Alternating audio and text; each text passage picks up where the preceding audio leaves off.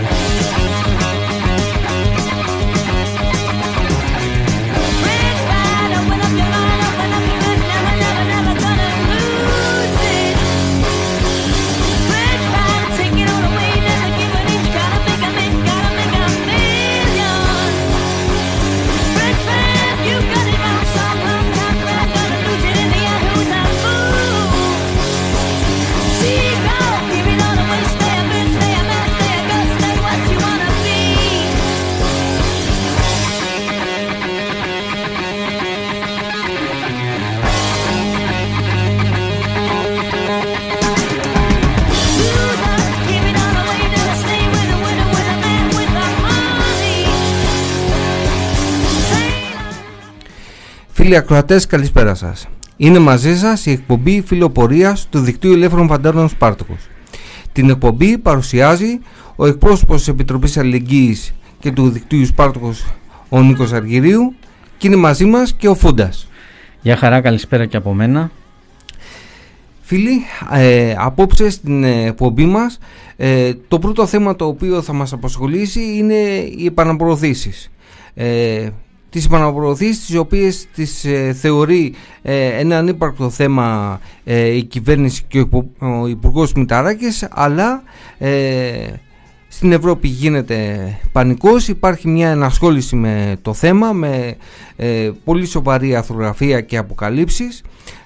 Υπήρξε και αυτή τη βδομάδα το κείμενο της Διεθνής Αμνηστίας που ήταν πολύ αναλυτικό ε, το δημοσίευσε και το The Press Project ε, με δικό κείμενο ε, στο οποίο ήταν πολύ αποσαφανιστικό αλλά και εμείς με την δράση που έχουμε στο στρατό έχουμε συγκεκριμένη άποψη ακριβώς λόγω της συγκεκριμένης εικόνας που έχουμε για το τι συμβαίνει στο πλαίσιο του ελληνικού στρατού με τις επαναπροωθήσεις.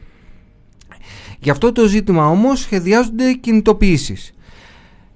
Θα είναι μαζί μας σε, λίγο ο εκπρόσωπος ε, του, ε, ε, του ΣΥΠΡΟΜΕ, ο Παύλος ο Αντωνόπουλος, ο οποίος θα μας μιλήσει για αυτές, θα μας μιλήσει για το ζήτημα των επαναπροωθήσεων και τις αντιδράσεις και τις πρωτοβουλίες που παίρνει το κίνημα και οι αντιρατσιστικές οργανώσεις. Επομένως ας ακούσουμε λίγο σύντομα ένα τραγουδάκι για να συντονιστούμε με τον Παύλο. Johnny Cash.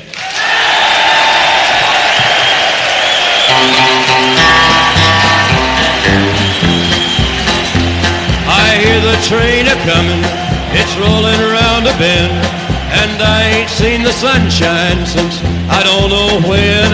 I'm stuck in Folsom Prison, and time keeps dragging on. But that train keeps a down to San Antone. When I was just a baby, my mama told me, son, always be a good boy, don't ever play with guns. But I shot a man in Reno just to watch him die.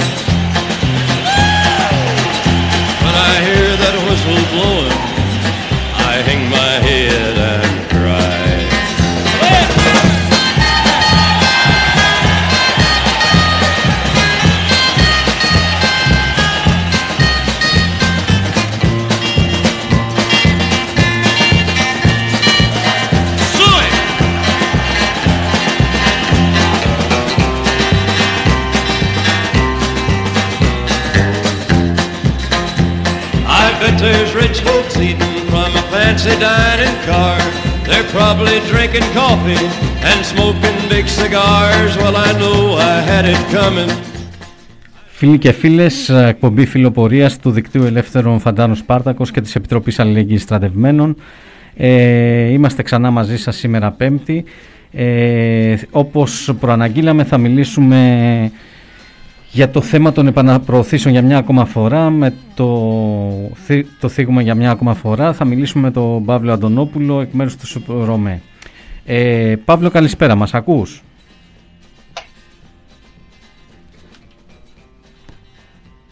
Καλησπέρα Παύλο, μας ακούς;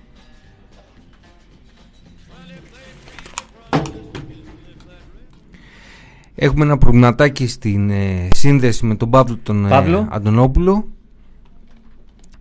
Ε, θα το λύσουμε αμέσως για να μπούμε.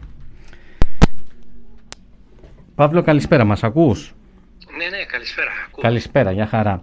Ε, ανοίξαμε την εκπομπή ακριβώς με αυτό το θέμα των επαναπροωθήσεων, ε, θυμίζοντας ότι είναι ένα θέμα που τακτικά ασχολούμαστε ε, από την άποψη ότι συνιστά μια ακραία μορφή απέναντι, ακραία μορφή καταστολής απέναντι στους κατατρεγμένους αυτού του κόσμου που σε μεγάλο βαθμό η δυστυχία τους οφείλεται στις βόμβες και τις λοιπές πολιτικές και οικονομικές και πολιτικές και λοιπά και λοιπά που ε, δέχονται οι χώρες τους από τους Ευρωπαίους και τους Αμερικάνους και τον ΝΑΤΟ κτλ. κτλ.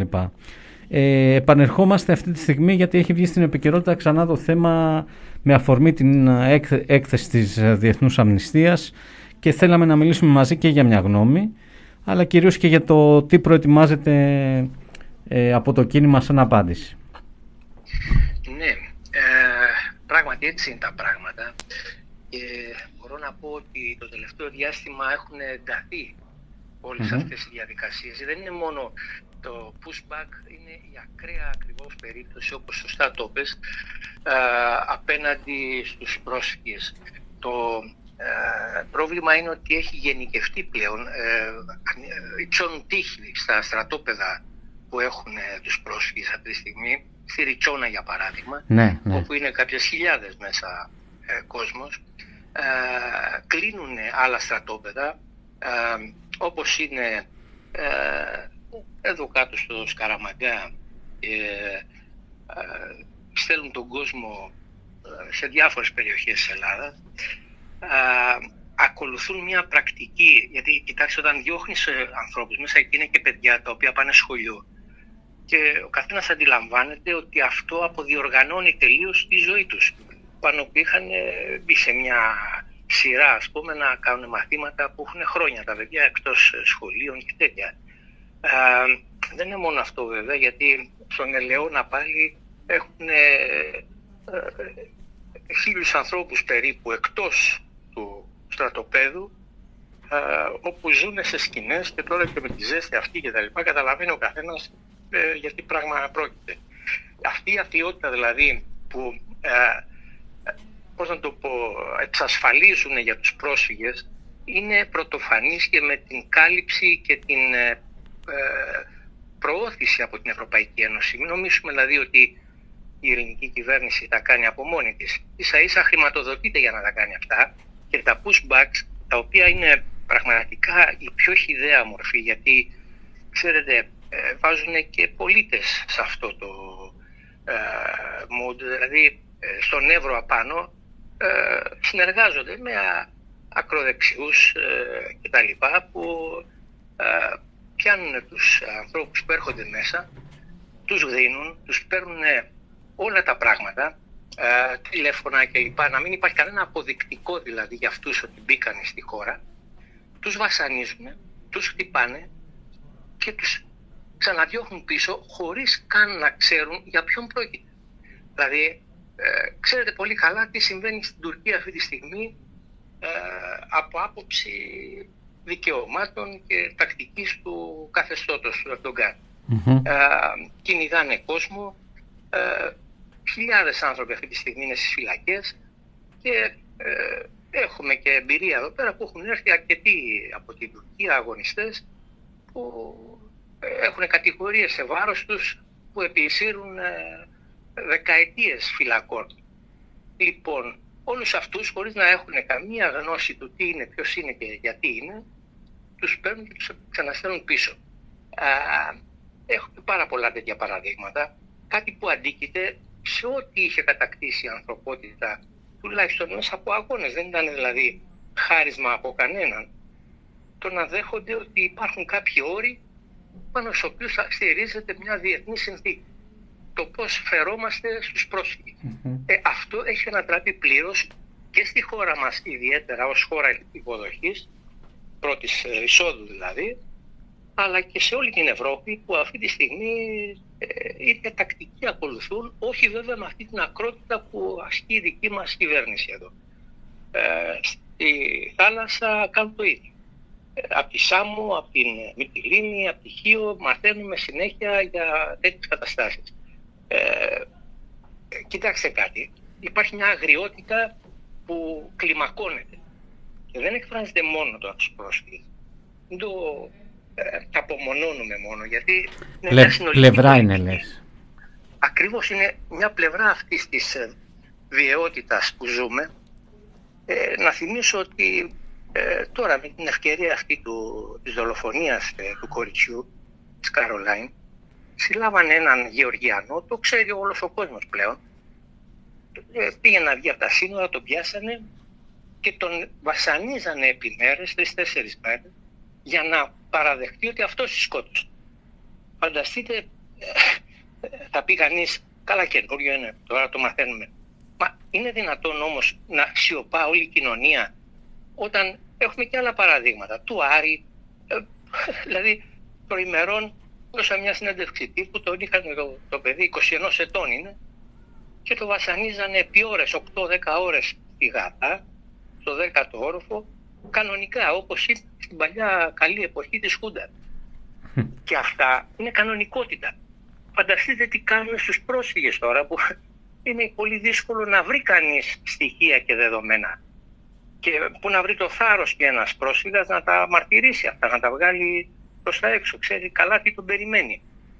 Λοιπόν, ναι, ε, γιατί, γιατί ακριβώς αυτό ότι στην ουσία συνιστούν ένα χρόνο, ίσως και λίγο παραπάνω, ενάμιση χρόνο, είχαμε κάνει και μια προδημήνου δυόμιση μήνες πίσω, μια ειδική εκπομπή με τον δημοσιογράφο Δημήτρη Αγγελίδη από την Ευσύν, που έχει ασχοληθεί με το θέμα και είχε αναδείξει και στην ε, με την πένα του στην εφημερίδα το ε, πόσο συχνά πλέον εμφανιζόταν, αρχές του 21 εννοώντας, ε, πόσο συχνά εμφανιζόταν πλέον με στοιχεία μέσα στο 20, καταγγελίες κτλ. Ε, τα pushbacks. Ε, πλέον μιλάμε για 1,5 χρόνο που είναι δεδομένο, υπάρχουν πλέον στοιχεία, μαρτυρίες, δεδομένα ότι pushbacks ε, γίνονται ε, και γίνονται όλο ένα και περισσότερα και μάλιστα όχι από μία, από μία μόνο χώρα, δεν γίνονται μόνο στην Ελλάδα, αλλά από μια σειρά χώρες ε, της Ευρωπαϊκής Ένωσης εννοείται. Έτσι, έτσι, σωστά. Σωστά, δηλαδή έχει γίνει ε, ευρωπαϊκό καθεστώς, δηλαδή αυτή είναι η ευρωπαϊκή δημοκρατία που τάζανε στον κόσμο ας πούμε. το θέμα είναι ότι εμείς αυτή τη βδομάδα έχουμε αποφασίσει και γίνονται σε όλη την Ελλάδα εκδηλώσεις, ε, καταγγελίες και κινητοποιήσεις ε, για το θέμα των pushback. mm Αυτές οι παναπροωθήσεις δηλαδή πρέπει να σταματήσουν άμεσα. Ε, για αύριο έχουμε κανονίσει μια συγκέντρωση στο Σύνταγμα στις 6 ώρα. Θα κάνουμε μια εκδήλωση εκεί, θα γίνουν κάποιες ομιλίες και μετά θα προχωρήσουμε προς το Υπουργείο Μεταναστευτικής Πολιτικής ή την υπηρεσία που έχει παραμείνει πια, γιατί έχει μεταφερθεί τώρα στην Νίκαια, αποκεντρώνουν για να μην δέχονται τις διαμαρτυρίες του κόσμου όταν τις δεχτούν να είναι ναι. απομονωμένες, ε, αλλά έχουν κάποια γραφεία εκεί στην ε, Ευαγγελιστρία. Ε, είναι στα πλαίσια αυτής της γενικής καμπάνιας που γίνεται ε, και στα νησιά και στην Βόρεια Ελλάδα, Θεσσαλονίκη κλπ και συμβάλλουμε και εμείς εδώ στην Αττική με ε, αυτή την ε, διαμαρτυρία. Ε, Θα συνεχίσουμε όμως, δεν θα μείνει εκεί το θέμα. Γιατί... Ήθελα να ρωτήσω, Παύλο, με συγχωρείς που σε διακόπτω, ναι, ναι, θα ναι, συνεχίσεις. Ήθελα να σε ρωτήσω όμως, είναι πανευρωπαϊκή διαμαρτυρία, ενώ γίνονται ταυτόχρονα και με άλλα δίκτυα σε άλλες χώρες; Ε, αν δεν κάνω λάθος υπάρχει τέτοια σύνδεση. Ε, δεν ξέρω βέβαια λεπτομέρειες. Ε, εμείς ε, ε, ουσιαστικά δεν το ξεκινήσαμε εδώ από μόνοι μας στην Αθήνα. Εμείς ε, μπήκαμε σε αυτή την ε, κινητοποίηση που έχει ξεκινήσει ε, από καιρό πριν και απλά ε, εντοπίστηκε σε αυτή τη εβδομάδα δράσης ας πούμε. Μμμ. Ε, γίνεται όπως ανέφερα και στοιχείο, στη Σάμο, σε πολλές ε, ε, μεριές της χώρας. Α, είναι πάντως σε επαφή και με ε, έξω. Ε, Ναι. ναι, αυτό είναι το, ε, το σχέδιο δηλαδή και πιστεύω ότι αυτό που σε έλεγα ότι θα πρέπει να το συνεχίσουμε μέχρι να το σταματήσουμε. Δεν υπάρχει περίπτωση να επιτρέψουμε 21ο αιώνα να συμβαίνουν αυτά τα πράγματα. Είναι απαράδεκτα και κυριαρχεί δηλαδή μια φασιστική αντίληψη που ε, προσπαθούν να την κάνουν συνείδηση στον κόσμο ότι έτσι πρέπει να είναι. Ναι, Μας ναι. λένε ότι δεχόμαστε εισβολή. Από ποιους δεχόμαστε εισβολή; Από ποιους; Από αυτούς που έρχονται με φουσκωτές βάρκες χωρίς ε, ούτε καν ε, στυλό απάρουν τους, όχι όπλο. που τους έχουν διαλύσει τα σπίτια, τις χώρες τους κτλ. Και δεν τρέπονται να λένε ότι ε, δεχόμαστε εισβολή από αυτόν τον κόσμο. Αν είναι ε, τι να πω, μια χώρα σαν τη δική μας που είχε χιλιάδες, ε, δεκάδες χιλιάδες και εκατοντάδες χιλιάδες και εκατομμύρια μετανάστες και πρόσφυγες. Παύλο, ε, ένα τελευταίο για να σε αποδεσμεύσουμε, να συνεχίσεις και εσύ τις ασχολίες σου. Ε, ακριβώς αυτή, αυτή τη στιγμή θέλουμε μια εκτίμηση και μάλιστα με δεδομένο ότι ήταν ε, πριν κάποιες λίγες μέρες η Παγκόσμια ημέρα προσφύγων ε, και υποτίθεται υπήρξαν τα γνωστά εορταστικά και ευχετήρια μνημεί- μηνύματα κτλ. κτλ κυρίως από Ευρωπαίους αξιωματούχους, το Μηταράκι κλπ. κλπ. Ε, ποια είναι η εκτίμηση; Αυτή τη στιγμή ε, οι, οι μη επίσημες, για να το πω έτσι, κρατικές πολιτικές επαναπροωθήσεων, όπως από την πλευρά της Ελλάδας, ε, τείνουν να γίνουν επίσημη ευρωπαϊκή πολιτική. Ενώ τίνει να τις καλύψει κανονικά και επίσημα η Ευρωπαϊκή Ένωση. Ψάχνουν έναν τρόπο γι' αυτό. Εμένα κάπου εκεί μου, μου μοιάζει ότι πάει το πράγμα. Μμμ, καταλαβαίνω τι λες. Ε, κοίταξε, ήδη γίνεται ε, σχεδόν επίσημα. Σχεδόν επίσημα. Ναι, με ναι, την έννοια ότι ναι. χρηματοδοτούνται, παίρνουν χρήματα απ' έξω, με τη Frontex ε, εδώ βοηθάνε στα πάντα σε όλη την ιστορία. Ε, δεν το λένε, ίσα ίσα και η κυβέρνηση εδώ λέει πια δεν υπάρχουν επαναπρόθεση. Μμ. Καμία επαναπρόθεση. Δεν πανάχουμε 500 στοιχεία, βίντεο, τα πάντα ας πούμε. Γι' αυτό έχει βγει και η καταγγελία για τη Διεθνή Αμνηστία κλπ. Αλλά ε, είναι πολύ δύσκολο για αυτούς να παραδεχτούν και να αλλάξουν, να αλλάξουν το, το γενικό, αυτό που ισχύει δηλαδή. Γιατί δεν είναι απλό πράγμα. Δηλαδή ε, ε, αυτό έχει βγει μέσα από χρόνια αγώνες και τέτοια, να κατακτηθεί δηλαδή το δικαίωμα των διοκόμενων, το δικαίωμα των ανθρώπων που φεύγουν Ναι, από και- τις πατρίδες τους. Και, και μιλάμε πλέον κατοχυρωμένο, ε, κατοχυρωμένο χρόνια σε διεθνείς συνθήκες ε, ε, που το έχουν υπογράψει όλες αυτές οι χώρες και υποτίθεται αποτελεί και κορονίδα της, ε, των θεμελίων της Ευρωπαϊκής Ένωσης. Έτσι ακριβώς. Και ε, αυτό θα οξυνθεί παραπέρα γιατί η κρίση βαθαίνει. Από ό,τι φαίνεται δηλαδή θα μπούμε σε νέα φάση ε, αμέσως στο επόμενο διάστημα. Από εκεί και πέρα πώς θα, πώς θα προχωρήσει αυτή η δουλειά; Θα βάλουμε πολυβόλα παντού, θα έχουμε ε, κανόνια να αποτρέπουμε να... Δηλαδή αν δεν ε, περάσει αυτή η αντίληψη ότι μόνο με μια πολιτική πράξη λύνονται αυτά τα ζητήματα, να σταματήσουν οι επεμβάσεις σε ξένες χώρες, ξένες χώρες, να σταματήσει η καταλήστευση των χωρών και από εκεί και πέρα να μπορέσει να βρεθεί ένα modus vivendi για να μπορέσουμε να συζητάμε όλοι από κοινού μαζί και να ζούμε μαζί. Αλλιώς δεν σταματάνε αυτά. Ε, Παύλο, σε ευχαριστούμε. Σε ευχαριστούμε για το χρόνο σου. Είμαστε έτσι κι αλλιώς σε τακτική επικοινωνία και... Εγώ ευχαριστώ γιατί με πήρατε τηλέφωνο και μου δόθηκε ευκαιρία να μιλήσουμε και για το αυριανό. Βεβαίως, Ναι. βεβαίως. Καλή επιτυχία και στην αυριανή συγκέντρωση και Παύλο καλή δύναμη και για τα υπόλοιπα. Γεια χαρά.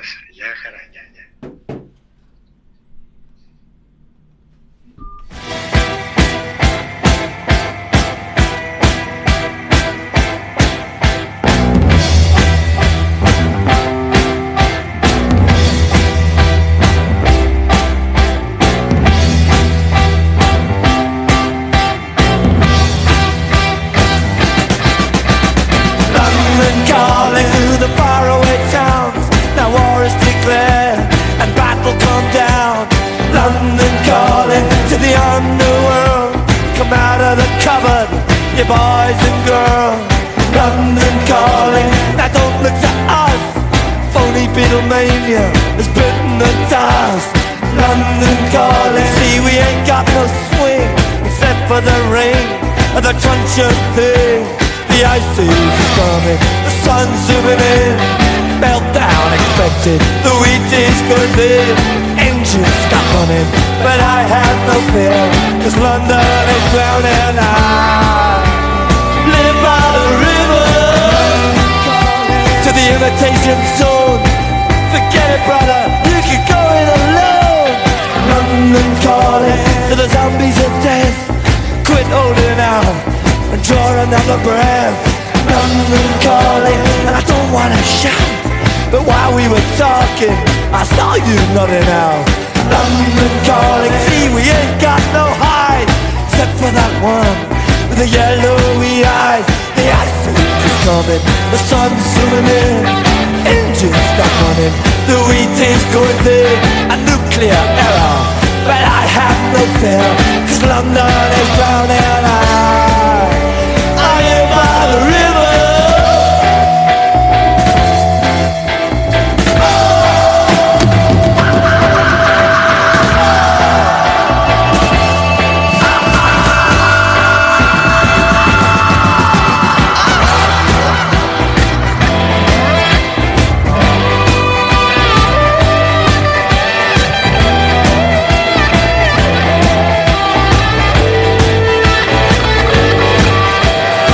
Γεια χαρά.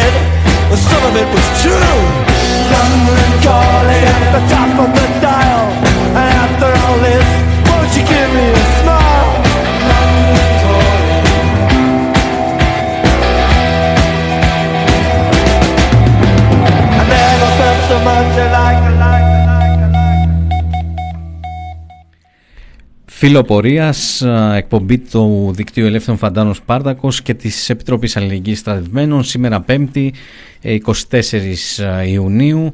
Ε, ξεκινήσαμε με αναφορά στο θέμα των επαναπροωθήσεων. Ε, δεν είμαστε μάντις, απλά ε, μια ματιά και η ενασχόληση με το θέμα. Ε, το αναφέραμε και στη συζήτηση που είχαμε με τον Παύλο Αντωνόπουλο. Η προδημήνου, προτριμήνου ε, ε, το αφιέρωμά μας σε ολόκληρη εκπομπή στο θέμα των επαναπροωθήσεων στη συζήτηση με τον Δημήτρη Αγγελίδη έδειχνε την τάση να γενικευτεί αυτή η πολιτική η οποία κρυβόταν και καλά κάτω από το χαλάκι αλλά που πλέον δεν ε, ήταν πολύ χοντρή για να, για να κρυφτεί. Νομίζω όμως ότι πρέπει να κάνουμε δύο-τρεις Ε, είπε και ο Παύλος προηγουμένως ότι ουσιαστικά η επαναπροωθήση είναι μια κανονικότητα. Πέρα από την ε, προπαγάνδα και τα ναι, ψέματα ναι. της κυβέρνησης και του Μηταράκη, ε, οι επαναπροωθήσεις γίνονται κανονικά. Οι πρόσφυγες και μετανάστες θεωρούνται εχθρός, θεωρούνται εισβολέας και απέναντί τους εφαρμόζουν όλα τα δόγματα αποτροπής. Είναι χαρακτηριστικός ο ρόλος ε, και η αποστολή του ελληνικού στρατού όπου τόσο στον Εύρο όσο και στα νησιά ε, ουσιαστικά ε, συμμετέχει ως μια κανονικότητα στην αντιμετώπιση των ε, προσφύγων μεταναστών. Ε, όποιος παρακολουθήσει Ναι, τις ε, ανακοινώσεις του δικτύου Σπάρτακος ε, μπορεί εύκολα να καταλάβει το τι γίνεται. Δηλαδή είναι καθημερινές σχεδόν καταγγελίες του φαντάρων ότι στα φυλάκια ε, που λειτουργούν σαν ε, παρατηρητήρια ελέγχοντας τα θαλάσσια περάσματα ε, στο Αιγαίο. Ουσιαστικά ο ρόλος είναι να καταγράφουν πέρα από την διέλευση των όποιων στρατιωτικών δυνάμεων να καταγράφουν αν πλησιάζουν βάρκες με πρόσφυγες και μετανάστες.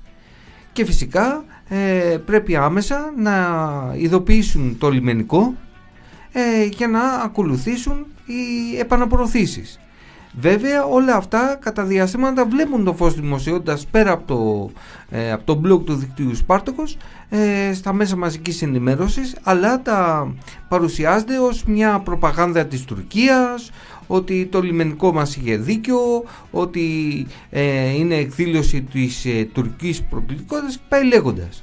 Άρα πλέον μιλάμε για μια κανονικότητα και ο ελληνικός στρατός επίσημα ε, συμμετέχει στις επαναπροωθήσεις. Επαναπροωθήσεις που επαναλαμβάνουν πάλι ε, για την ελληνική κυβέρνηση δεν πραγματοποιούνται. Αλλά όπως επισημάνεται πάρα πολύ σωστά, είναι μια πραγματικότητα τόσο ε, για τις σχέσεις Ελλάδας-Τουρκίας όσο και για την πολιτική της Ευρωπαϊκής Ένωσης όπου η Ευρωπαϊκή Ένωση χρηματοδοτεί και καλύπτει πολιτικά και ενσωματώνει πολιτικά αυτές τις ε, απάνθρωπες τακτικές.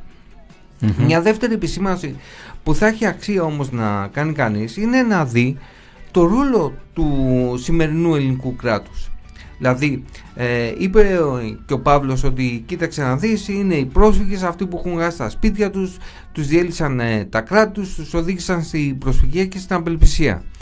Η Ελλάδα αυτή τη στιγμή παίζει αυτό ακριβώς το ρόλο. Είναι ένα τεράστιο πολεμικό ορμητήριο από το οποίο γίνονται μια σειρά ε, πολεμικές ε, επεμβάσεις σε μια σειρά χώρες. Ε, μέσα στη βδομάδα ο Υπουργός Άμυνας ο Παναγιωτόπουλος ε, δήλωσε ξεκάθαρα ότι είναι βούληση της ελληνικής κυβέρνησης να στείλει ελληνικό στρατό ε, σε χώρες της Αφρικής. Ε, ναι, μίλησε για το Μάλι, μίλησε ε, για χώρες υποσαχάριας ε, Αφρικής. Ε, μιλάμε ουσιαστικά ότι θα στείλουν ειδικές δυνάμεις και συγγνώμη μια παρένθεση, εκεί που ακούστηκε η είδηση ότι θα, ε, στο Μάλι ειδικά, ότι θα αποσυρθούν οι δυνάμεις ε, λόγω, λόγω, λόγω έντασης ε, του πολέμου και ακριβώς της διαμάχης με πραξικόπημα κτλ. κτλ. Ναι, ενώ μίλαγε και έλεγε ότι είναι η απόφαση του ΚΙΣΕΑ, είναι η απόφαση της ελληνικής κυβέρνησης, ε, θα στείλουμε στρατιωτικές δυνάμεις στο πλαίσιο ε, της πολιτικής της Γαλλίας, όπου μια σειρά ευρωπαϊκά κράτη έχουν στείλει δυνάμεις. Ε, πριν από 10 μέρες ε, έγινε το πρακτικόπημα στο Μάλια, τρέπει η επίσημη κυβέρνηση από στρατιωτικές δυνάμεις.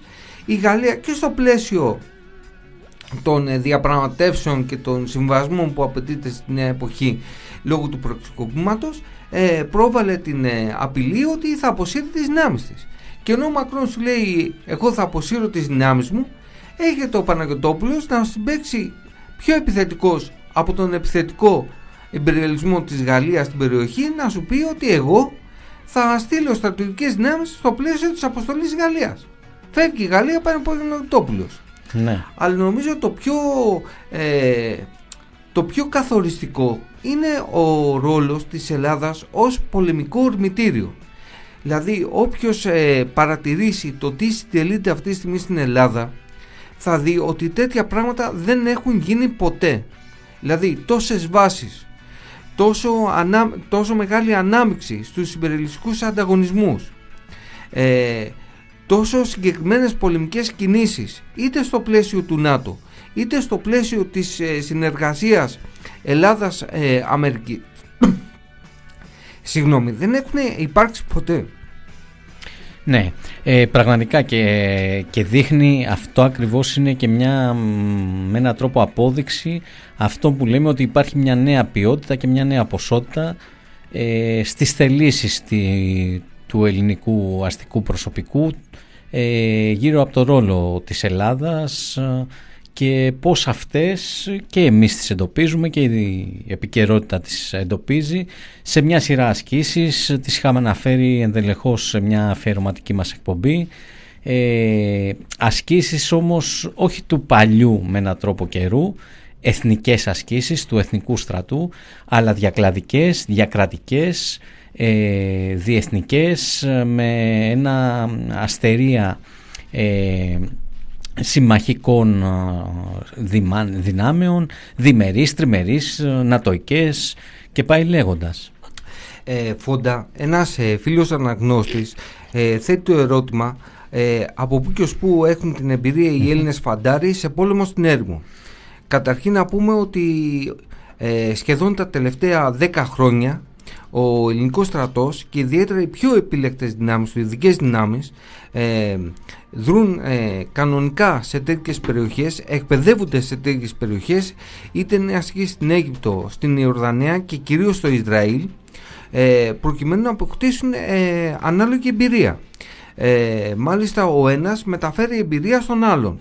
Ε, το Ισραήλ μεταφέρει την εμπειρία που έχει αποκτήσει από την κατοχή στην ε, Παλαιστίνη και είναι η 71η ταξιαρχία με την ε, εκπαίδευσή της και την εμπειρία της στις, επιστο, στις αποστολές καταστολής πλήθους όπου όλοι μαζί ε, εκπαιδεύονται στο πώς να επιβάλλουν την ειρήνη τους στις διάφορες περιοχές του κόσμου. Άρα ο ελληνικός στρατός ναι μεν δεν ε, έχει ε, άμεση πολεμική εμπειρία αν αφαιρέσεις ε, την περίπτωση του Αφγανιστάν όπου ήταν μια περιοχή ε, της Μέσης Ανατολής με καθοριστική δράση όπου δεν ήταν, ναι. δεν ήταν μόνο μηχανικοί γιατροί αυτοί που ήταν κάτω όπως παρουσίαζαν ήταν και ειδικές δυνάμεις και μάλιστα είχαν εμπλακεί σε μάχες με τους Ταλιμπάν είχαν σκοτώσει ε, και πολίτες ε, Αφγανούς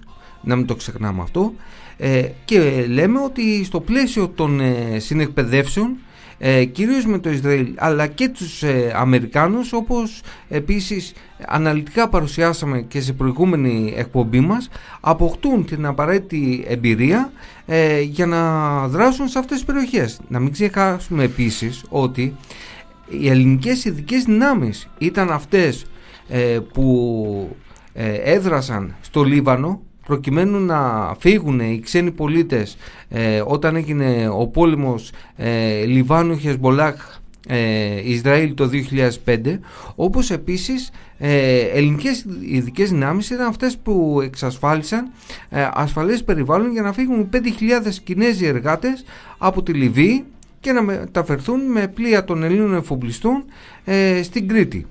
Άρα έχουν εμπλακεί σε επιχειρήσεις, εκπαιδεύονται συστηματικά και το πάνω απ' όλα πρέπει να κρίνουμε τη φιλοδοξία τους και την επιθυμία τους ε, να δράσουν σε πολεμικά ε, μέτωπα όπως είναι τα μέτωπα στην Αφρική και στη Μέση Ανατολή. Και κυρίως ε, αποτιμώντας αρνητικά για αυτούς, ε, για τον ελληνικό στρατό και κυρίως το πώς θα υπηρετεί τους το ελληνικό αστικό προσωπικό ε, αποτιμώντας αρνητικά την εμπειρία της Λιβύης. Δηλαδή ότι ε, δεν πάτησε πόδι ο ελληνικός στρατός, δεν είχε ρόλο και απέναντίας ρόλο με στρατό, με συμμαχίες, με, με χίλια δυο πράγματα είχε ο μεγάλος αντίπαλος, η τουρκική αστική τάξη με τον απευθείας τέλος πάντων κυρίως συμβολευτικό ρόλο του τουρκικού στρατού αλλά και με χιλιάδες ε, μισθοφόρους που το ίδιο το εμέσως τέλος πάντων το τουρκικό κατεστημένο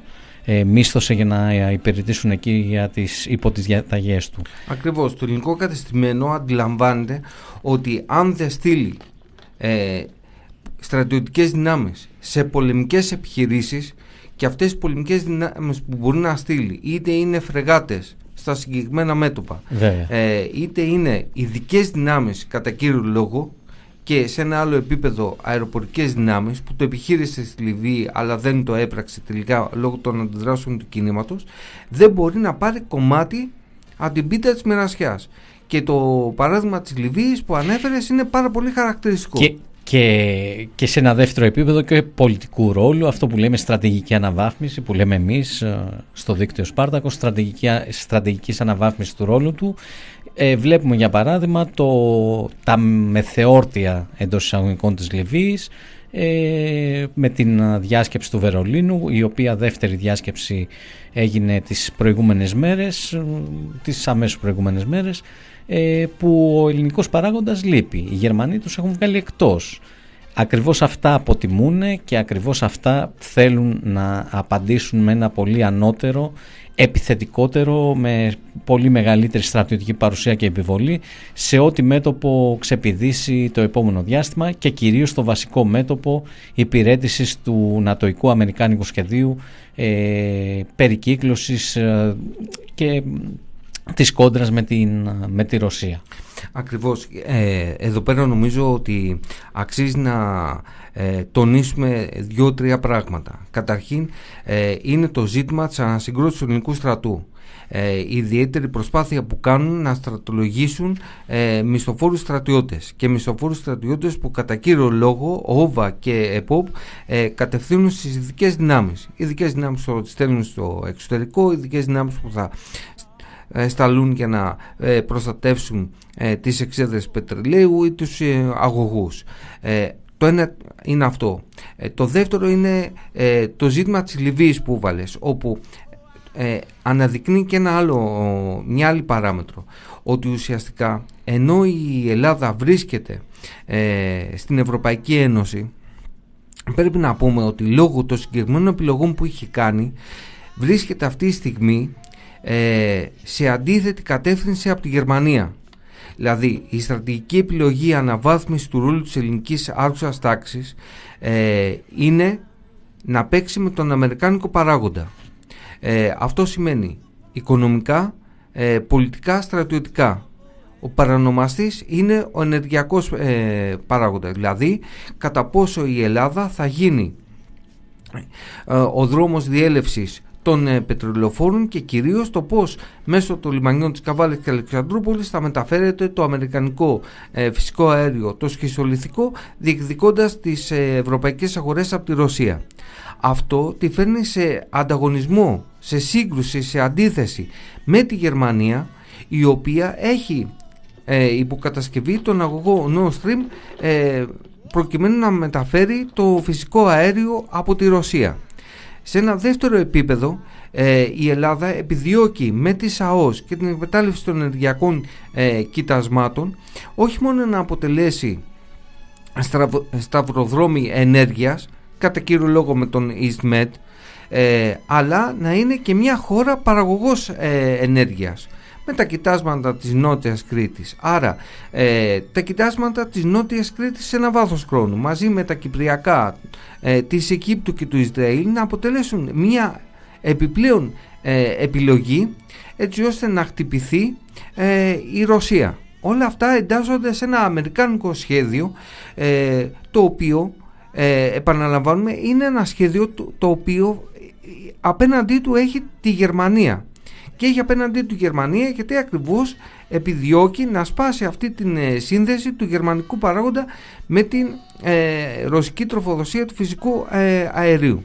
Εδώ πρέπει να δούμε μια σειρά αντιθέσεις οι οποίες οξύνονται, μια σειρά αντιθέσεις οι οποίες εκφράζονται και στον ελληνοτουρκικό ανταγωνισμό ε, που βέβαια παρουσιάζονται ε, με ένα χιδίο τρόπο από την προπαγάνδα ότι φταίει η Μέρκελ που είναι τουρκόφιλη, που βοηθάει τον Ερντογάν. Όχι, εδώ είναι συμφέροντα συγκεκριμένα, είναι συγκεκριμένες επιλογές, είναι συγκεκριμένες συγκρούσεις. Αλλά δεν πρέπει να ξεχνούμε ότι το βασικό χαρτί, η βασική επιλογή είναι το πώς ε, το ελληνικό κατεστημένο θα συμμαχίσει, θα εμβαθύνει τη συμμαχία του με την Αμερική. Ναι, ακριβώς αυτό είναι και βλέπουμε ένα επεισόδιο που ε, στην εξέλιξη αυτής της συμμαχίας που να θυμίσουμε την τελευταία δεκαετία χοντρικά έχει πάρει ε, όχι ότι ε, είναι κάτι καινούριο αλλά έχει πάρει άλλα ποιοτικά χαρακτηριστικά εξαιρετικά ανώτερα και δεσμευτικά Ε, θυμίζουμε και τις ρίσεις ε, των Αμερικανών για παράδειγμα επί ΣΥΡΙΖΑ ότι είναι στο καλύτερο επίπεδό τους οι ελληνοαμερικάνικες σχέσεις ε, το, το 2017 ε, και πολύ περισσότερο αυτές οι εξαιρετικά καλές ε, ελληνοαμερικάνικες σχέσεις συνεχίζονται και με την αλλαγή κυβέρνησης που έγινε το, το προηγούμενο διάστημα. Η κυβέρνηση της Νέας Δημοκρατίας συνεχίζει ακριβώς το, στο ίδιο πλαίσιο και σε περαιτέρω αναβάθμιση. Ε, αυτό το επεισόδιο αυτή τη στιγμή είναι με την Ελληνοαμερικάνικη Συμφωνία που πλέον δεν είναι μια ε, εντός εισαγωγικών τυπική συμφωνία μονοητής ε, όπως συνηθιζόταν αλλά πλέον αναβαθμίζεται και αυτή ε, η, η διάρκεια της γίνεται πενταετής και πολύ περισσότερο δείχνει ότι και οι δύο πλευρές ε, και η ΙΠΑ ε, δίνουν στην Ελλάδα χαρακτηριστικά μονιμότερης ε, και ανώτερης ποιοτικά συνεργασίας αλλά και η Ελλάδα ε, χαίρεται, είναι χαρακτηριστικά και όλες οι τηλεοράσεις και τα μέσα τέλος πάντων πως το προπαγανδίζουν από χθες που βγήκε η είδηση. Και η Ελλάδα από την πλευρά της δείχνει ότι χαίρεται ο ελληνικός αστικός κόσμος χαίρεται που τελικά κατορθώνει να πάρει μια, ένα πολύ μεγαλύτερο ρόλο στο αμερικάνικο σχέδιο για την περιοχή και ευρύτερα. Ε, η είδηση είναι βέβαια ότι η Ελληνοαμερικάνικη Συμφωνία σαν τέτοια πρέπει να περάσει και από τα αρμόδια όργανα της, ε, της Αμερικάνικης πολιτικής ε, και, και διοικητικής ζωής, το Κογκρέσο και τη Γερουσία. Ε, η είδηση είναι ότι προωθήθηκε προς το Κογκρέσο καταρχήν με θετικές ψήφους ε, σε μεγάλο ποσοστό από το σώμα έγκρισης. Και το δύο κομμάτων να Και το δύο κομμάτων και βέβαια. οι Ρεπουμπλικάνοι και οι Δημοκρατικοί δείχνουν ότι υπάρχει μια κοινή προσέγγιση ε, του Αμερικάνικου τεστημένου ότι πρέπει να γίνει η συμφωνία με την Ελλάδα. Ότι η Ελλάδα πρέπει δείχνει, να παίξει Δείχνει πραγματικά ρόλο. αυτό που λέμε σημεία στρατηγικής α, πλέον συμμαχίας και ρόλου που αποδίδεται στην Ελλάδα σαν ε, μεταφορέα τέλος πάντων των εμπειριαλιστικών επιβουλών και των στρατευμάτων βεβαίων που αυτές ε, φέρνουν και κυρίως για αυτές ε, τα στρατεύματα είναι που μιλάνε ε, το ρόλο αυτό τέλος πάντων τον, τον φανερώνει αυτή η συμφωνία. Έχει σημασία Φόντα να δούμε το πώς παρουσιάζεται στον αμερικάνικο, στο αμερικάνικο πολιτικό σύστημα η επιλογή αυτή Δηλαδή καταρχήν σου λένε ότι η Ελλάδα ε, είναι ένας παράγοντας ασφάλειας και σταθερότητας. Ας δούμε για ποιους είναι παράγοντας ασφάλειας και σταθερότητας; Δηλαδή σου λέει απέναντι στον απρόβλεπτο Ερντογάν έχει στο ελληνικό κράτος και την ελληνική κυβέρνηση με τη συμφωνία της Νέας Δημοκρατίας ε, του ΣΥΡΙΖΑ, του ΚΙΝΑΛ και της ε, ακροδεξιάς όπου σου εξασφαλίζουν ένα απόλυτο πολεμικό ορμητήριο μια χώρα η οποία ε, ο στρατός της θα αποτελέσει εγγύηση ασφάλειας για τα επιχειρηματικά και εμπειριλιστικά σχέδια στην περιοχή της Ανατολικής Μεσογείου, της Κεντρικής Μεσογείου και των Βαλκανίων μια χώρα που αυτή τη στιγμή μπαίνει στην αιχμή του δόρατος των Αμερικάνικων και Νατοικών σχεδιασμών απέναντι στη Ρωσία και σε ένα δεύτερο επίπεδο αλλά χωρίς να το υποβαθμίζουμε απέναντι στην Κίνα. Τι πρέπει να κάνει αυτή η χώρα; Καταρχήν πρέπει να αναβαθμιστεί στρατιωτικά Η ίδια ίδια. Ε, άρα είναι κοινή απέτηση και των Αμερικάνων αλλά και του ελληνικού κατεστημένου να αναβαθμίσει τις στρατιωτικές του δυνάμεις. Απαιτούνται επομένως τα συγκεκριμένα εξοπλιστικά προγράμματα τα οποία κοστίζουν 65 δισεκατομμύρια Και σημείωσε εδώ Νίκο, με συγχωρείς που σε διακόπτω, όταν είχε ακουστεί το τελευταίο τρίμηνο γύρω στον Οκτώβρη-Νοέμβρη με διαρροές τότε το νούμερο των 65 δις ήταν πραγματικά ασύλληπτο αφού και εμείς που το δημοσιεύσαμε τότε με ε, κάποιες επιφυλάξεις προσπαθήσαμε να το διασταυρώσουμε 2 και 3 και 5 και 10 φορές γιατί ήταν ένα δυσθεώρατο νούμερο, πραγματικά δυσθεώρατο αν σκεφτούμε ότι γίνεται μετά από μια δεκαετή αφέμαξη. Από μια χρεοκοπία της χώρας. Ακριβώς, ακριβώς, ακριβώς χρεοκοπία, ναι, σωστά, σωστότερα. Από μια χρεοκοπία δεκαετής, δεκαετούς τέλος πάντων διάρκειας η όλη ιστορία ε, και πολύ περισσότερο έγινε σε μια χρονιά που με την πανδημία ε, και τα οικονομικά του κόσμου αλλά και του κράτους ήταν στα μαύρα χάλια. Και όμως τότε, τότε πρωτοδιατύπωσαν ότι θα πάνε σε εξοπλισμούς ε, την επόμενη ε, 15 ετία 65 δις. Ναι και έχει μεγάλη σημασία να δει κανένας ότι τώρα περνάνε όλα. Δηλαδή τώρα περνάει το εργασιακό, εργασιακό νομοσχέδιο και γίνεται νόμος που μειώνει τις ε, εργατικές αμοιβές, αυξάνοντας τις ώρες εργασίας, αυξάνοντας την αυθαιρεσία της εργοδοσίας. Τώρα περνούν τα νομοσχέδια και ρυθμίσεις για το πώς να παίρνουν ε, τα σπίτια του λαού μας. Τώρα η Κεραμέως σου λέει θα αξιολογούμε τους καθηγητές, τα σχολεία, ε, θα τα κατηγοριοποιούμε, θα αποκλείουμε 20.000 μαθητές από τα πανεπιστήμια και θα τους στέλνουμε μισθοφόρους στον ε, ελληνικό στρατό.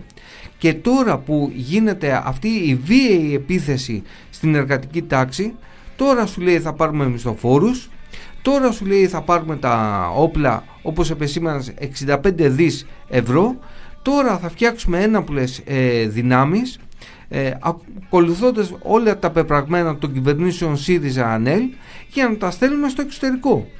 Και είναι χαρακτηριστικό το πώς ε, ε, γίνονται οι εξοπλισμοί, το, το ποια όπλα παίρνουν και το πού πηγαίνουν ε, και το πώς ανοίγεται η διπλωματία των ε, εξοπλισμών. Δηλαδή, καταρχήν μιλάμε ότι αυτή τη στιγμή ο ελληνικός στρατός θα μαζέψει ό,τι σαβούρα έχουν οι Αμερικάνοι. Δηλαδή είναι χαρακτηριστικό αυτό που γίνεται με, με τα όριον, ε, με τα αμερικάνικα τεθωρακισμένα, ε, με τα ελικόπτερα. Ε, θυμίζουμε ότι πήρανε ε, τα ελικόπτερα, 70 ελικόπτερα με προσωπική παρέμβαση του Στεφανή, του Στεφανή για να μπορέσουν από αυτά τα 70 να λειτουργήσουν τα 20 επιχειρησιακά και τα υπόλοιπα να γίνουν ανταλλακτικά γιατί είχε κλείσει το εργοστάσιο ας πούμε και, ε, και δεν είχαν ανταλλακτικά. Ε, άρα ουσιαστικά όλα τα αποθέματα των Αμερικάνων από τους ε, πολέμους τους στο Ιράκ και το Αφγανιστάν που είναι τώρα αποθηκευμένα θα τα φορτώσουν στον ελληνικό στρατό και είναι χαρακτηριστικό το παράδειγμα με τα μη 113 τα οποία τα τεθροκισμένα 1200 θέλουν να φορτώσουν τον ελληνικό στρατό.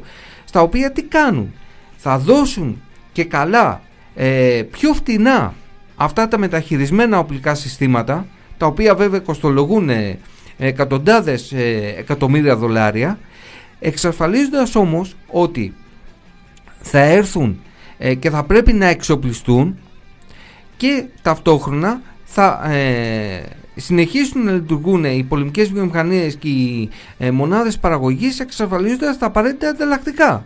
Άρα όχι μόνο εξασφαλίζουν μια αγορά και τα μεταχειρισμένα ε, οπλικά τους ε, συστήματα αλλά δίνουν δουλειά στις πολεμικές βιομηχανίες. Αυτό είναι το κομμάτι των μεταχειρισμένων. Από εκεί πέρα βλέπεις ότι γίνεται ένας σκοτωμός ε, για τα ε, πολεμικά αεροσκάφη και τις φρεγάτες. Ναι, και, και όμως σε αυτό που έλεγες αμέσως πριν, πριν πούμε λίγο για το, για το τεράστιο κονδύλι 5 δις των φρεγατών, ε, μέσα σε αυτή την, τη συμφωνία που συζητάμε, την ελληνοαμερικάνικη, υπάρχει και η παραχώρηση ε, 125 εκατομμυρίων αν δεν κάνω λάθος το νούμερο, νομίζω αυτό είναι, 125 εκατομμύρια δολάρια σαν επιδότηση για την αλλαγή των παλαιών ρώσικων όπλων που κατέχει ο ελληνικός στρατός. Το, το, βασικά τον Τόρμι 1 και τον S300 που είναι παροπλισμένοι. Το τεράστιο κόλπο που στείνεται. Ε, έχουν τα αντιεροπορικά συστήματα τα Τόρμι 1. Τα Τόρμι 1 ήταν ένα πολεμικό σύστημα αποτυχημένο. Δηλαδή δεν μπορούσε να εντοπιστεί όταν ήταν ανενεργό. Με το που έμπαινε σε λειτουργία ε, το ρωσικό αυτό σύστημα γινόταν αντιληπτό από τα αμερικάνικα αεροσκάφη τα οποία έχει η Τουρκία ε, και μπορούσαν να το βομβαρδίσουν. Ε, μάλιστα όταν είχε γίνει η πολεμική προμήθεια ε, η ελληνική κυβέρνηση τότε με το Σπηλιοτόπουλο ήθελε να διαμαρτυρηθεί και είχε, θυμάμαι, είχε γίνει ένα ταξίδι τότε του Υπουργού ε, στη Ρωσία. Να φανταστείς βέβαια το πόσο διαμαρτυρήθηκε ότι ε, ο Σπηλιοτόπουλος έφυγε ε, και τον συνόδευε μια ανθογραφία που έλεγε ότι η ελληνική κυβέρνηση θα διαμαρτυρηθεί ε, για τις αγορές αυτών των όπλων. Όταν ήρθε ο Σπηλιοτόπουλος ήρθε κουβαλώντας από Ρωσία ένα συμβόλαιο για νέα συστήματα Τόρμη 1 τα οποία είχε κλείσει για την Κύπρο η περήφανη ναι. ελληνική εξωτερική πολιτική ας πούμε Νέας Δημοκρατίας.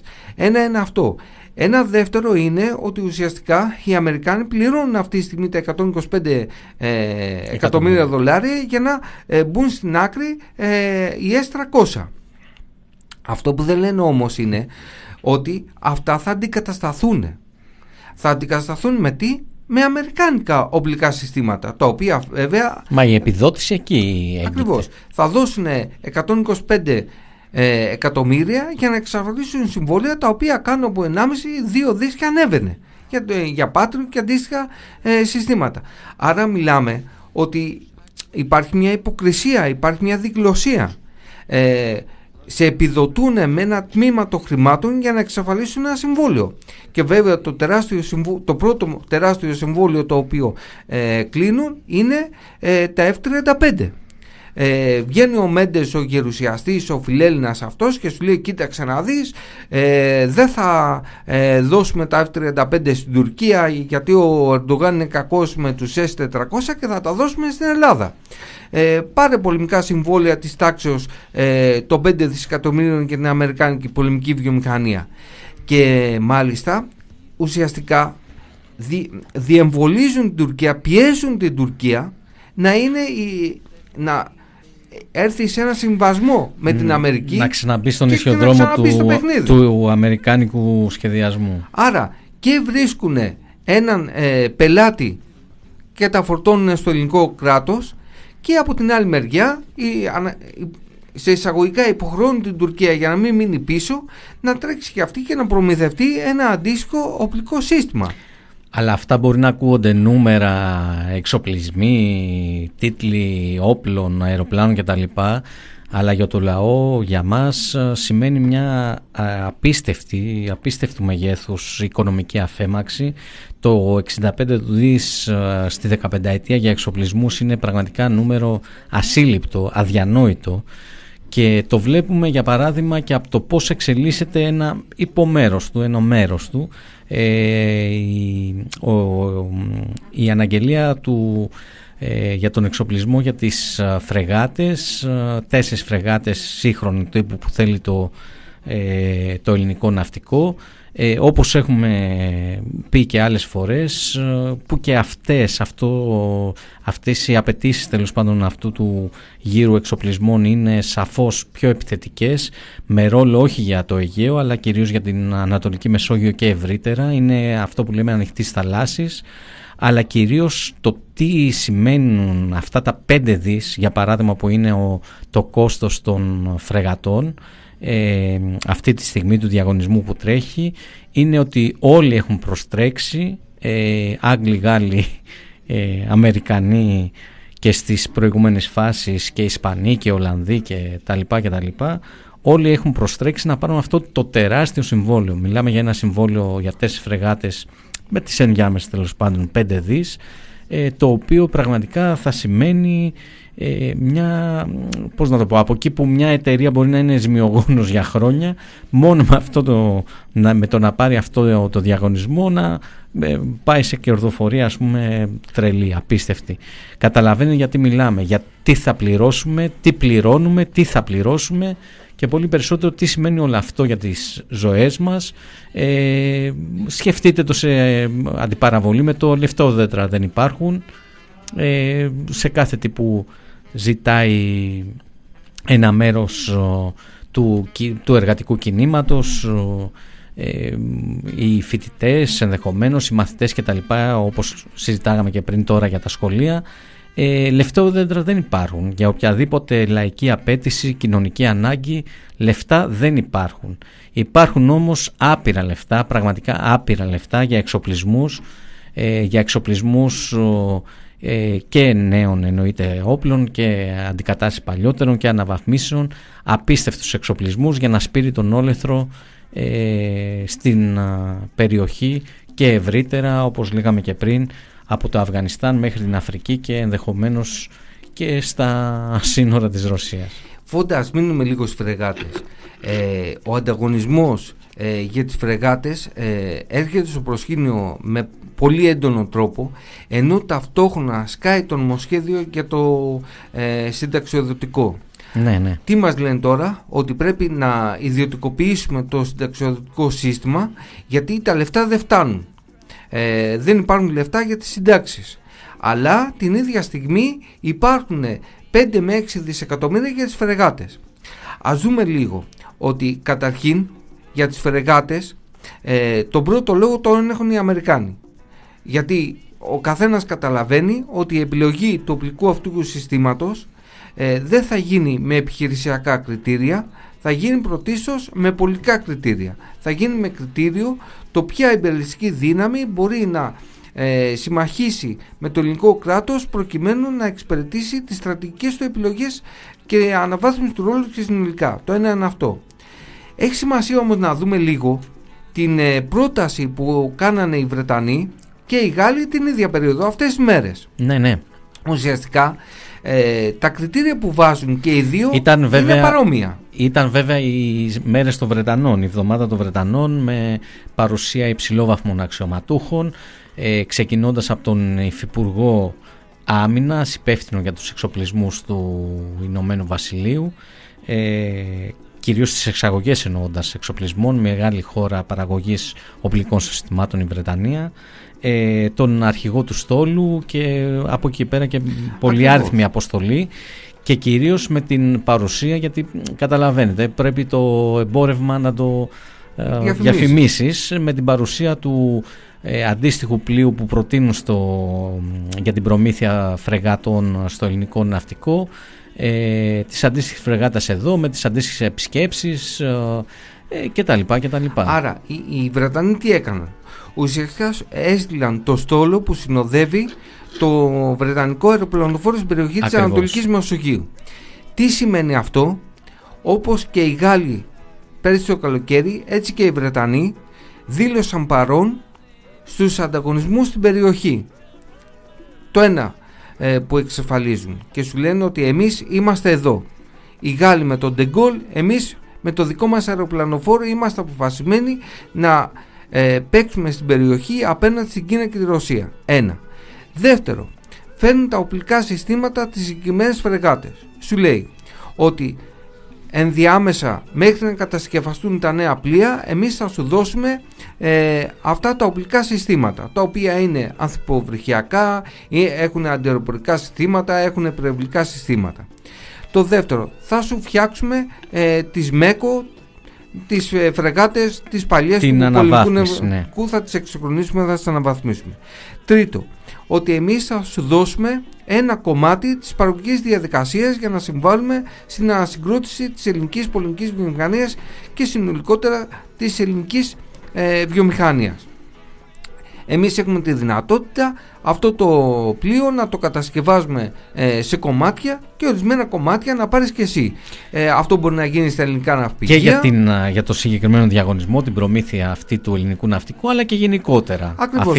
Σου λέει εμείς μπορούμε να σου φέρουμε και συμβόλαια για την ε, εμπορική ναυτιλία Ακριβώς. ή σε μελλοντικές πωλήσεις αντίστοιχων οπλικών συστημάτων σε άλλες χώρες, πάρε και εσύ ένα κομμάτι. Το τρί, ε, ένα άλλο, μια άλλη παράμετρο που βάζαν ε, οι Γάλλοι οι οποίοι ε, πήγανε και κάνανε εκδηλώσεις στο, στην Αθήνα ε, στην Κρήτη, μαζί με ελληνικά πανεπιστήμια, μαζί με ελληνικές πολεμικές βιομηχανίες ήταν το εξής. Σου λένε οι Γάλλοι, εμείς παίζουμε συγκεκριμένο ρόλο στην Ευρωπαϊκή Ένωση. Άρα μπορούμε να εξασφαλίσουμε ε, ευρωπαϊκά κονδύλια Ναι, ναι. τα οποία να τα στρέ- να είναι ε, για πολεμικούς ε, σκοπούς, για την πολεμική βιομηχανία και μαζί ε, να παράγουμε τεχνογνωσία, να κάνουμε την ε, Ελλάδα ένα μεγάλο πολεμικό κέντρο ε, της πολεμικής βιομηχανίας του τομέα ε, άμυνας και ασφάλειας. Ε, επαναλαμβάνουμε, έφεραν μπροστά τις ελληνικές πολεμικές βιομηχανίες, ελληνικές πολεμικές βιομηχανίες όπου ε, είναι σε όλα τα project και σε διεθνή project είτε ενάντια στους πρόσφυγες ε, είτε ε, βρίσκονται να πουλάνε το 90% της παραγωγής τους στο εξωτερικό η Θαλής, η Ντρακόμ, ε, διάφορες πολεμικές βιομηχανίες και κυρίως εμπλέκουν ε, συγκεκριμένα ελληνικά πανεπιστήμια. Τώρα μπορείς να σκεφτείς ότι δεν είναι μόνο το θέμα του τεράστιου κόστους αυτών των οπλικών συστημάτων. Είναι ένα συνολικό, μια συνολική πρόταση η οποία ε, γίνεται προς το ελληνικό κράτος ε, και στην ελληνική άκουσα τάξη όπου εμπλέκει και την πολεμική του βιομηχανία και συνολικά την βιομηχανία αλλά και τα ελληνικά πανεπιστήμια. Και μπορεί να πάει το μυαλό σου ότι την ώρα που στα ελληνικά πανεπιστήμια εισβάλλει ο στρατός, εισβάλλει το ΝΑΤΟ, εισβάλλουν οι πολεμικές βιομηχανίες, θα πρέπει να υπάρχει μία δύναμη καταστολής που να εξασφαλίσει την σταθερότητα και την ασφάλεια της λειτουργίας των πανεπιστημίων τα οποία θα είναι παραρτήματα της πολεμικής βιομηχανίας. Και αυτή η δύναμη καταστολής ενάντια στο φοιτητικό κίνημα που θα, για να μην υπάρχουν αντιδράσεις όλα αυτά θα είναι η πανεπιστημιακή αστυνομία. Άρα βλέπεις ότι υπάρχει ένα σύνολο στρατηγικών επιλογών του ελληνικού κεφαλαίου και της ελληνικής κυβέρνησης που εμπλέκει από τα πανεπιστήμια, τη βιομηχανία ε, με παρανομαστή τον πόλεμο ε, εμπλέκοντας στις ε, επεμβάσεις, στις εισβολές, ε, σε ανταγωνισμούς ε, φέρνοντας τον ελληνικό στρατό ε, να πηγαίνει στο Μάλι, στη Σαουδική Αραβία, στα Βαλκάνια ε, να τίθεται ενάντια στην Κίνα και τη Ρωσία όπου λες πώς εγώ μπορώ να απαντήσω και αν θα μπορέσω να απαντήσω. Άρα όποιος πει ότι εγώ υπερασπίζω την άμυνα της χώρας καταρχήν το παιχνίδι το έχει χαμένο γιατί ποια άμυνα κάνει ο ελληνικός στρατός στο Μάλι, στην Αφρική και στην Ανατολική Μεσόγειο. Εδώ μιλάμε για επιθετικά σχέδια, για επεκτατικά σχέδια, για, κε- ε, για κέρδη. Και ζημιές. Ζημιές είναι η προσφυγιά, ζημιές είναι οι απίστευτες θυσίες που θα πετύσουμε με το λαό μας, ε, τα δεκάωρα ε, που θα πρέπει να δουλεύεις σαν σκλάβος και όλες αυτές οι, οι παράμετροι. Άρα χρειάζεται ένα συνολικό κίνημα, ένα νέο αντιπολεμικό κίνημα που θα πρέπει να παρέμβει άμεσα με εργατικά, διεθνιστικά χαρακτηριστικά που θα παλέψει ενάντια στις κυβερνητικές επιλογές και στις κυβερνήσεις του πολέμου και θα μπορέσει να ε, απαιτήσει το να μην προχωρήσουν όλοι αυτοί οι εθνικοί στόχοι του ελληνικού κεφαλαίου και να παλέψει από τη σκοπιά των ταξικών ε, συμφερόντων του κόσμου της εργασίας και της νεολαίας. Άρα πρέπει να αμφισβητήσουμε την προπαγάνδα τους, πρέπει να αμφισβητήσουμε τα σχέδιά τους και να παλέψουμε μαζί φοιτητές, μαθητές, ε, εργαζόμενοι, άνεργοι, ε, πρόσφυγες και μετανάστες ενάντια σε αυτούς τους πολεμικούς σχεδιασμούς. Ε, νομίζω Νίκο αναφερθήκαμε στα θέματα με, με πληρότητα έτσι είναι και είναι και επισημένω στο τελευταίο σου σημείο είναι και μέρος ο, της όλης α, πολιτικής στόχευσης που παρουσιάζει η κυβέρνηση το τελευταίο διάστημα η πανεπιστημιακή αυτο- αστυνομία με αυτό το χαρακτήρα ότι πρέπει να επικρατήσει ησυχία ηρεμία και όχι φωνές ε, και διαμαρτυρίες τέλος πάντων μέσα στα πανεπιστήμια γιατί πλέον θα παίζουν ένα κομβικό ρόλο για τον ε, πολιτικό στρατιωτικό ρόλο της Ελλάδας ε, κυρίως προς τα έξω και στο εσωτερικό και προς τα έξω ε, και κυρίως ότι όλο αυτό, α, όλο αυτό το μεγαλεπίβολο σχέδιο αναβάθμισης του στρατηγικού ρόλου της Ελλάδας θα το πληρώσουμε. Θα το πληρώσουν οι λαοί και με αίμα, ενδεχομένως αύριο μεθαύριο στο Μάλι και περαιτέρω ε, αλλά θα το πληρώσουμε σίγουρα και με την οικονομική αφέμαξη που, που λέμε ότι κοστίζουν όλοι αυτοί, όλοι αυτοί οι εξοπλισμοί, όλα αυτά τα όπλα. Ε, νομίζω ότι εδώ τελειώνει άλλο ένα φύλλο πορείας, εκπομπή του Δικτύου Ελεύθερων Φαντάνων Σπάρτακος και της Επιτροπής Αλληλεγγύης Στρατευμένων. Ε, να είστε όλοι καλά, να θυμίσουμε την αυριανή κινητοποίηση της 6 στο Σύνταγμα, μια πρώτη απάντηση για το, για το ζήτημα των επαναπροωθήσεων. Να είστε όλοι καλά, καλή δύναμη. Θα τα ξαναπούμε ξανά την επόμενη εβδομάδα σταθερά κάθε Τρίτη και Πέμπτη στις 6 στη φιλόξενη συχνότητα του thepressproject.gr. Καλό βράδυ. Looking for a ride to the secret location